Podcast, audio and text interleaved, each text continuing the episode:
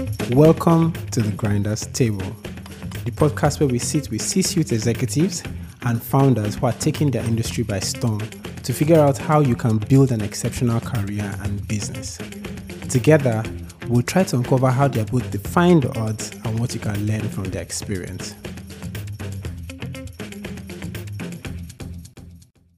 Okay, um, happy new year, everyone. Um, and I'm just going to get right into it. Today we have an amazing, amazing person, and um, you know that I don't like to introduce people. So um, what I'm going to do is allow Caleb introduce himself. Uh, no, putting me on the spot. Um, bro, it's good to be here. Uh, and yeah, super excited to be part of this. I'm Caleb. Uh, I am managing partner at Proximity Ventures, which is a fund investing in uh, startups across Africa. And I'm also the founder of Tech Safari, which is a newsletter that writes about African tech and startups every week. Ha, that's so short an introduction. But anyways, um, you, you know, I like to dig into the backstory.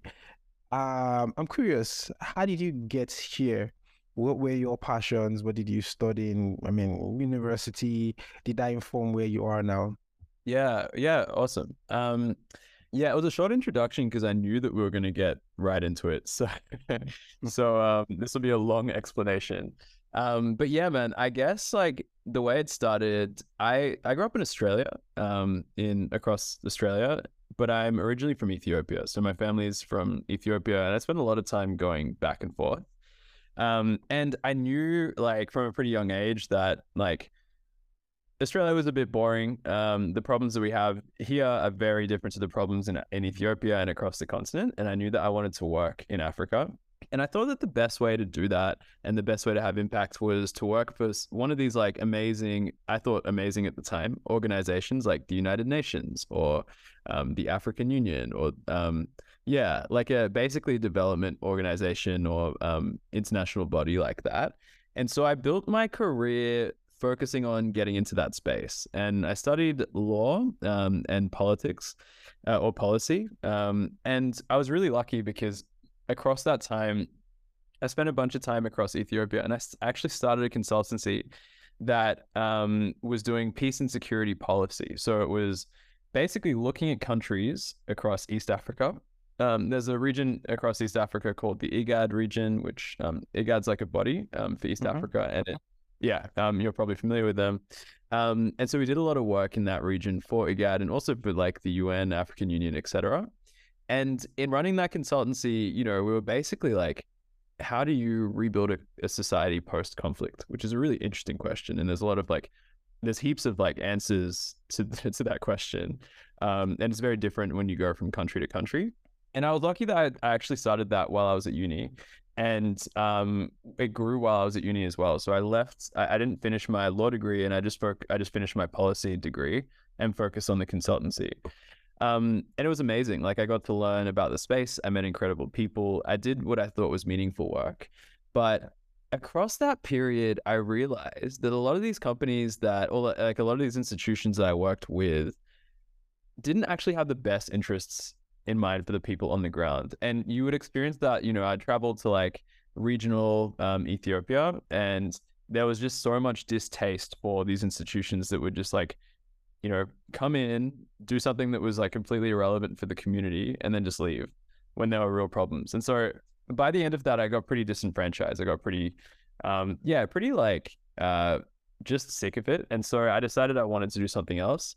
And on that trip, I actually spent time with founders in Ethiopia. Um, Ethiopia's tech scene is pretty small, but at the time it was up and coming. It was really exciting in 2019.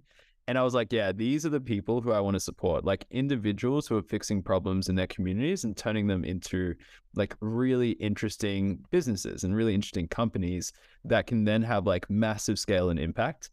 Um, so that was 2019. COVID hit, so I came back to Australia, um, and I was like, "How do I get into tech? Like, what's the best way to do it?" And I spent like a lot of the year just testing stuff out, failing, you know, losing a lot. And um, one of my friends had just uh, had just started pitching his startup entry level, and so I joined him to help him build that at the very beginning. And we grew entry level at the time um, from yeah, like it was just an idea. Uh, we eventually got funding and just kicked it off, and we were trying to build a, a system that could teach people how to get into um, how to get jobs really quickly through education. So that we figured that there was a gap between education and recruitment, and that like quick, uh, quick uh, programs that could teach you a skill really quickly would fix that gap. And so we launched entry level.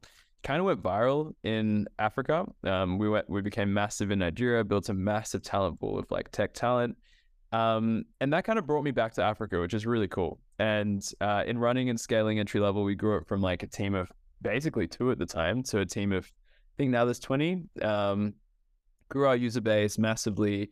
And I was kind of doing everything, but my role was head of programs in that. And it was just like running around building a startup. It was amazing, like such a fun two years. And I worked with a really cool team there. Um, and across that time, I was like, okay, like I know that working on one company is cool. Um, and like, you know, just focusing on one thing is like, is it's good to do. But I got bored and I kind of realized that I wanted to help more startups rather than just fix one problem to support like different problems getting solved. So I raised a small fund from friends and family um, to start investing in startups across Africa. And um, yeah, I think at that point, because entry level hit a lot of traction, um, a lot of like clout, and also just connected us to a lot of founders, we realized that like we could, yeah, we could like off the back of that launch this fund. And so we did. Um, yeah, and it's been about a year now. I've just been working on proximity ventures, investing in cool startups. And um, I guess the last leg of this, and wow, it's been a monologue at this point. so if you want to interrupt, feel free. Um, the last one here is like when I was in Africa a couple months ago when we hung out, actually, um, one of my biggest learnings was that one of the things that isn't being done well in Africa across African tech is like storytelling. Not many people are sharing what's happening in African tech to the rest of the world in a way that anyone can understand. And so I realized this when I would be traveling around Africa and I just like I'd post a video or like a photo of something I was doing, and people would be like, "Holy shit!" Like I didn't even realize there was a tech scene in in, in Nigeria. And I'm like, "Oh my goodness!" And I realized that this is like a really cool opportunity to educate people and show them what's happening in African tech. And so I started Tech Safari a month ago, um, and yeah, just focus on growing that and building that into, um, yeah, a really like important newsletter that tells people about what's happening. So, so I'm going to work backwards. I mean, very interesting um, experience and story. Um, for you, what has been the most rewarding part of this? Uh, that's a really good question. I think one of the most rewarding things is like, it's really exciting when, I guess, just personally, like, it's really, really, really exciting when you see like um, different experience that you accrue experience. So like as you go through different careers, like you get experience in different things. And sometimes you just like you never use that experience again. Like my research experience that I got at the consultancy and my management experience there, I like I didn't have to use that much of it when I was at entry level because when I was at entry level, like I was just building. I was building like stuff every day. Um, and trying to like build programs and, and like get things moving and grow stuff. But then like you know now there's like a lot of that a lot of those skills now accrue and they become like your next thing. And so like i think of tech safari is like a culmination of my growth skills my writing and research skills um, my skills in managing a team. Like it's really cool when all these things come together and you kind of like have skills that you can just bring into your next thing and you learn something new so that personally has been fulfilling just because i like the pursuit of like improving and growth but also like i think what's also fulfilling is you know, now we're helping founders, and you you'd probably know this as a VC man. Like, uh-huh. you get to help founders go from zero to one, and seeing that growth, like looking at our founders over the last year, has been super exciting. Um, and it's just felt really good because we're close to those people. Um, they're like achieving, you know, highlights and wins, and they're growing. Um, and you get to like be a part of that. So that, that's been really cool as well.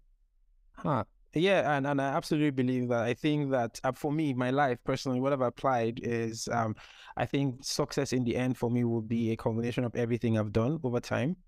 And um, and my purpose is found in doing right. I absolutely believe that your purpose is found in doing stuff. So you can't sit on your butt and expect that you would figure out what you're supposed to be doing or what the next thing you're supposed to work on. You just have to keep on doing, doing, and be delivering whatever you do. Um, let's go back to your experience as as a startup founder. I mean, again, entry level. Um, what will you say was your and you talked about basically you talked about growing your team over time. What would you say was um how did you manage your team? I mean what's your experience managing teams? Actually you know coming out of covid and you know having it maybe I, I think your team was decentralized. How did you manage that? Yeah it's a good question. Um oh it's yeah i think like it's interesting because I reckon startups like break at every point. So like there's there's like the you know three people just feel or like four people just trying to build something and launch it. Like that's a that's a really interesting phase where like everyone has like one job, or no, everyone has like different jobs, and you're all just trying to do the same, like get something out there and launch it ASAP. And that that's very very different to like having a team where you now have divisions and you know what like who does what and you split up the team and you have department heads like they're all very different stages so i think like that experience you just have to like i actually think like a lot of people why a lot of people like struggle at startups or even like um in management is that they as you increase your experience and as you increase like the team size and things you need to do your level or your ability to like um to execute and to like manage people also needs to improve and people kind of drop off. Like they hit a point where they can't like increase that anymore or it's really difficult for them and that's like their sort of limit um and so for me it was just like okay as we go from like four of us and no direct reports to like you know 20 of us and now everyone has like a couple of direct reports it's like how do you make sure that you're a manager who is a like achieving what you need to do but then b making sure that your team isn't blocked by you and that they have the things they need to to do well. So yeah, I don't know. It's been interesting. Like, uh, yeah, I think like a lot of it is just like feeling your way through it and just like learning rapidly and and and radical candor as well. So just being honest and owning like if you like do well or you're not doing well, um, and being like honest about where you're at. So yeah, I found that interesting. Um, I find it more interesting now. I think like with proximity, uh, mm-hmm. we're we're not like a we're a team. So there's there's I think like five of us involved quite a few people involved aren't like actually necessarily working at proximity. They're just interested in vc and so i wanted to bring them in and, and show them like the ropes and also get them contributing. And that's been really fun too because like in that you work on different projects with individuals so it's less like employer employee relationship. It's more like mm-hmm. it is kind of employer employee in some ways but it's more like we're working on a cool project together and you have ownership over this um and like let's like brainstorm ideas and then go execute. So that's like i'm really liking this now um it's a bit different but yeah. I mean you talk about ownership really and i see that many early stage founders struggle with um giving their i mean i wouldn't call them subordinate i'll say a staff agency and you know ownership to do what they ought to do. Do you have any insights on how you can um build that that that skill because I, I don't think everybody has that skill in terms of you know taking ownership of something and running uh, towards the organizational goal.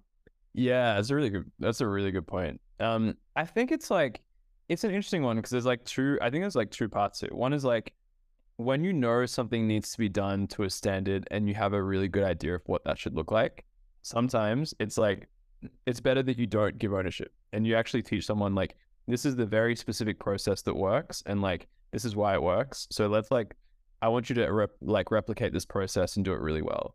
And that doesn't require ownership that just requires like training and like sort of handholding until someone can get there.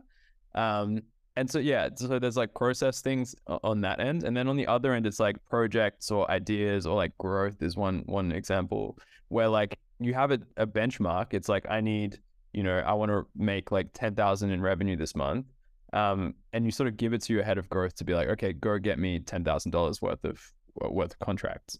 So I think like in that sense, in the second sense, where it's like you have a goal, but like there's a lot of pathways to get there. That's one of the best points to give someone ownership if you trust them, and sort of give them guidance on the way. Like you know, have them like experiment, fail, try different things out, but like yeah, give them the ownership to go do it. Because like the more that you give that agency, the more that like you as like you can a like put your hands sort of stop like uh working on things directly and give it to your team and then b is like your team grows as well and they get better and better if you do that. So yeah i think it's like sometimes so just to summarize that because i was a bit waffly is like sometimes you need to follow processes and like having people repeat a process is a good thing. Other times it's just like you have a goal you need to hit and it's better to just let them go for it and do anything they can or try different things out to get there Mm. Have you had to ever let somebody go? Oh, yeah, I have. Yeah. How many I mean, I mean, um, right now the world is in that period where I mean there are massive layoffs and everybody is you know always pushing back. Why will this company lay off? You know, blah blah blah blah blah. Um, from from the founder perspective, I mean, what what what the, how does that feel emotionally? I don't like it's um, yeah, good good good question. Damn, that's a hard question, man. like, um. That's deep. I gotta like I gotta think now. Um yeah. There's like the emotional response and then there's the practical response. And like the practical response is um like you work at a startup and so at any point it's sudden death. And if you can't like you run like the game's over once you run out of money or if you can't make money. Um and so you need people who can push you closer and aren't a detriment to your team and who will actually like support your team and, and sort of get you further. And so you need to fire those people because if you don't, right, like if you keep people on the team who aren't doing anything, then the whole company goes under and then everyone loses their job. And so that's, you don't want that. But on the emotional side, it's like, it's hard, especially when you have like a culture where everyone's tight and you're at your first like 10 people and everyone knows each other. They've worked with each other pretty well. And at that point, it's like, it's difficult because you you want to cut ties, but in a way that's like respectful and in a way where there's like not much emotion involved, but it's really hard to do that. So I don't know. When I've had to do it in the past, it's been very like, hey, like I appreciate you, and I think you brought all this to the table, but these are the reasons why. Um, and a lot of the time, like if I do it, I will give people an, a chance to improve on exactly what they can't, like what they were lacking. And if they can't do it, then it's kind of like time to move on. Um, and what I've seen people do, and like you know, um, AJ, who's like the CEO of entry level, has done really well. Is like, um, I'm trying to think if he's done this. I don't know if he has, but like I know that if if it got to a point where we had to lay people off at at entry level, um, he would help them, right? Like he'd help them find their next thing. He'd be like really supportive in that, and I think that's what good founders and CEOs do. They're like they support their team whether or not they're in the organization. Yeah, talking about feedback, and you know, this time I want you to wear wear some of your VC hats. Um, how do you, in terms of giving feedback, um, how do you give feedback? How do you give good, respectful feedback? Yeah. So I think, yeah, I think it, it like there's probably two things. One is like it being honest, like like actually being honest in your feedback and not like not buttering something up to make someone feel good and not like backtracking and just being like really clear on like what it like what was why you know why did you pass on that company? Or why did you um, decide to make that decision? Or like where does someone need to improve? Being really honest and straightforward and giving examples. Um, and then yeah i think that that's like the first one because the, the worst thing you can do is give people feedback that's too nice but also just doesn't get the point across because otherwise it's like what like why are you even saying this then the other point is like, I think that it really helps to, um, it really helps to, how do I put this part? Um, yeah, being honest and direct. And then it really helps to like do two things. One is like, if you are giving feedback to a company on maybe why you're passing, and there are things you genuinely appreciate about that company, I always highlight them. I'm like, you're like, I think you're an, you're a really good founder because you've done this, this, and this, but this is where I'm having trouble. Um, or I'll say like, hey, I think what you've done on this part of the company is really impressive, but like this is where I'm I'm lacking. And I think that that's nice because like I don't know how how often founders get that. I think a lot of founders just get like an email being like, "Hey, we're out. Sorry." Like, um, so like, so being able to do that is really important, and it's sort of like the feedback that I think founders probably need. You know, they when you fundraise, you get rejected a lot, and so having like positive feedback's good. And then the other one is just like sometimes if you have an opinion on something that's just an opinion, you don't know if it's true or not, just making it clear that that's that's communicated. Like, you know, so like we'll pass on a company that's doing I don't know, like, um, say like something like a dog walking app in Africa, and, and like our opinion, like I just be like, hey, it's in my opinion that like this probably won't work because X Y Z. Um, but if there's something compelling to say that it could work, then I, you know, I, I kind of respect that it's just my opinion on it too. Uh, uh, uh, on the other side, have you ever given feedback that has, come, I wouldn't say come back to bite you, but turned out wrong? How do you manage that when you say run into the person? Oh yeah, um, yeah, uh, yeah. I'm trying to think. like there's times I've been wrong about things uh, in VC, and then like that company will come back to raise like a seed round after they like you know five x revenue. Six months later, I'm like, man, I fucked up.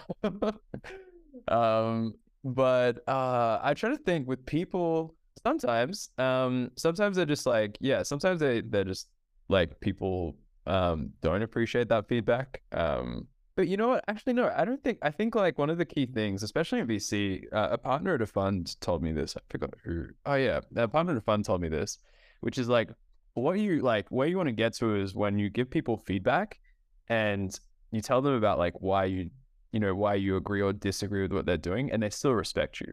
And I think I try really hard to, um, to give feedback in a way that's like respectful and like be respectful of people's time, um, and just be like a, a good person. Um, and so I think because of that, it hasn't bit me that much. Yeah, I actually agree with you. I, I think that people are not as foolish as people everybody thinks they are, and people know when you genuinely care. So even if the feedback came out maybe off strong or was eventually wrong, they know you actually care for them or are looking out for them in one way or the other. So you know how you give that feedback is so so so important. Um, I, I, had a question that just slipped my mind. Uh, Anyways, um, have you ever? I mean, looking back at your life right now, is there any time you you would you would have? I mean, hindsight is twenty twenty. But anytime you thought you made a big mistake, and you wish you could go back to change that? Ah, good question. Um, hmm. Not really, man. Like I think I don't know. Like sometimes I'm a bit bummed that it took me a while to like it took me a long time of doing policy consulting before I realized that tech was my thing. that annoys me because I'm like, man, imagine I had started in tech like I could have like a, you know, an extra 2 years. But it honestly doesn't matter. I'm like young anyway, so it's fine.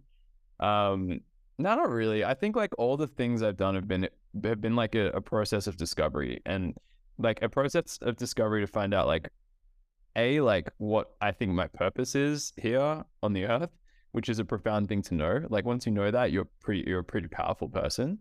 And then B like what the right skill set, like what the right things for me to do for the next like run of my career looks like in line with my skill set. And I think knowing those two things has put me in a place now where like I'm really, really, really excited about what's coming. Um, so yeah, like I think it was all a journey to get to a, to an understanding of like what I think I'm here on this earth to do, and then also like what I'm best to do. Um, yeah, so no regrets there.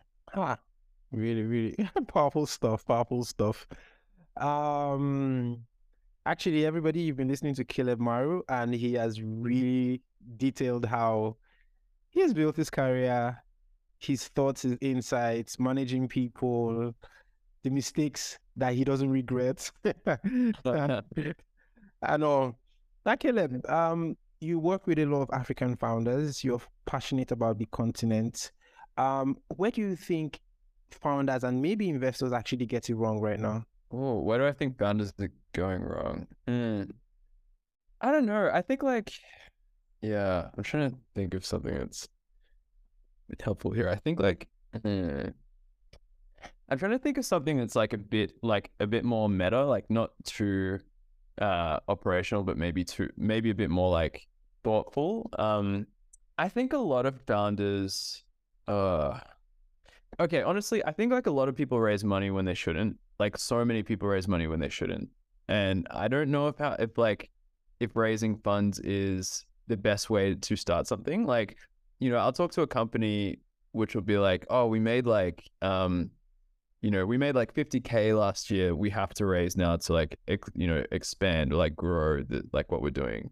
It's like actually no, you don't, and you probably shouldn't. I think one of the like one of the things that happened with 2020 and like the boom of like startups and everyone wanting to you know mint new like to start a new company is that like entrepreneurship became a bit of a lifestyle. Like people started thinking, yo, like it's a cool thing to go be a founder. Like I want to go mm. through that and like everyone just started companies. People would be like, "Oh, I want to do like a, you know, I want to do a startup in like dog walking or something," and so they feel like they go raise money from their friends, and it was like a normal thing to do. It just normalized people starting companies and raising money. But I think what we're realizing now, and you sort of see this in portfolios now, is like starting a company and raising money is not a lifestyle choice. It's like it's a commitment to building something for the next ten years, and a lot of people like, I have this experience, there's a gap here, I'm going to raise money and go do it. They don't think like, why is this my life's work and why do I care enough about this to go do this thing? Or even if they, if even if it's not their life's work, it's like, why will like, why is this a good enough opportunity for you to give up your next ten years? Because you know, a lot of people who are working at startups are like very, very, very capable people. They're smart people. They could probably get jobs at like some of the best firms or some of the best tech companies and actually earn more money than they ever could at a startup, right? Because most startups fail.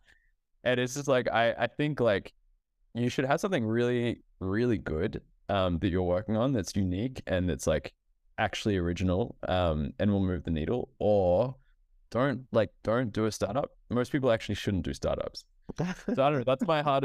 That's my. I don't know. I, I I actually agree with you. And even if you're going to do a startup, can you please work in a structured environment first? Because data and study shows that um, you sort of replicate the good and the bad from um, where where you worked you know worked in be it your first job or your second job you sort of just replicate that and there is a correlation between great companies and the startups they worked in so if you run a crappy startup your your staff will learn some of your bad habits and replicate that in their you know future ventures and it's just a bad cycle um caleb you've done amazing with um, Proximity Ventures. You started this amazing, amazing um, newsletter, Tech Safari. Everybody sign up, please.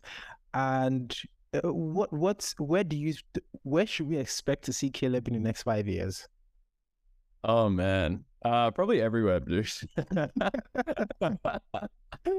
um, probably in your inbox, hopefully, with my newsletter text but um, I don't know, man. Like, I think I don't know. I think the opportunities are kind of endless, and so like I'll I'll always be investing in startups in Africa. I don't think that's going away because I just love love love doing it. Um, but like the next five years, anything can happen, which I think is the most exciting thing um, when I think about it. So, uh, nice. All right, everyone. Thank you so much for spending the last thirty minutes. I'm listening yeah. to I and Caleb exchange words and laugh. um, it's really been a um, amazing conversation. Thank you so much, Caleb, for being on this podcast, and um, hope to see you around. Thanks for having me, man. Always a pleasure. Yeah. That's all on today's episode of the Grinders Table, and thank you for listening. If you enjoyed this episode and you'd like to support the podcast, please share it with others, post about it on social media, or leave a rating and review. To catch all the latest from me, you can follow me on Instagram and Twitter at Monsieur OM. That's at Monsieur for Miss Time French OM. Thanks again, and I'll see you next time.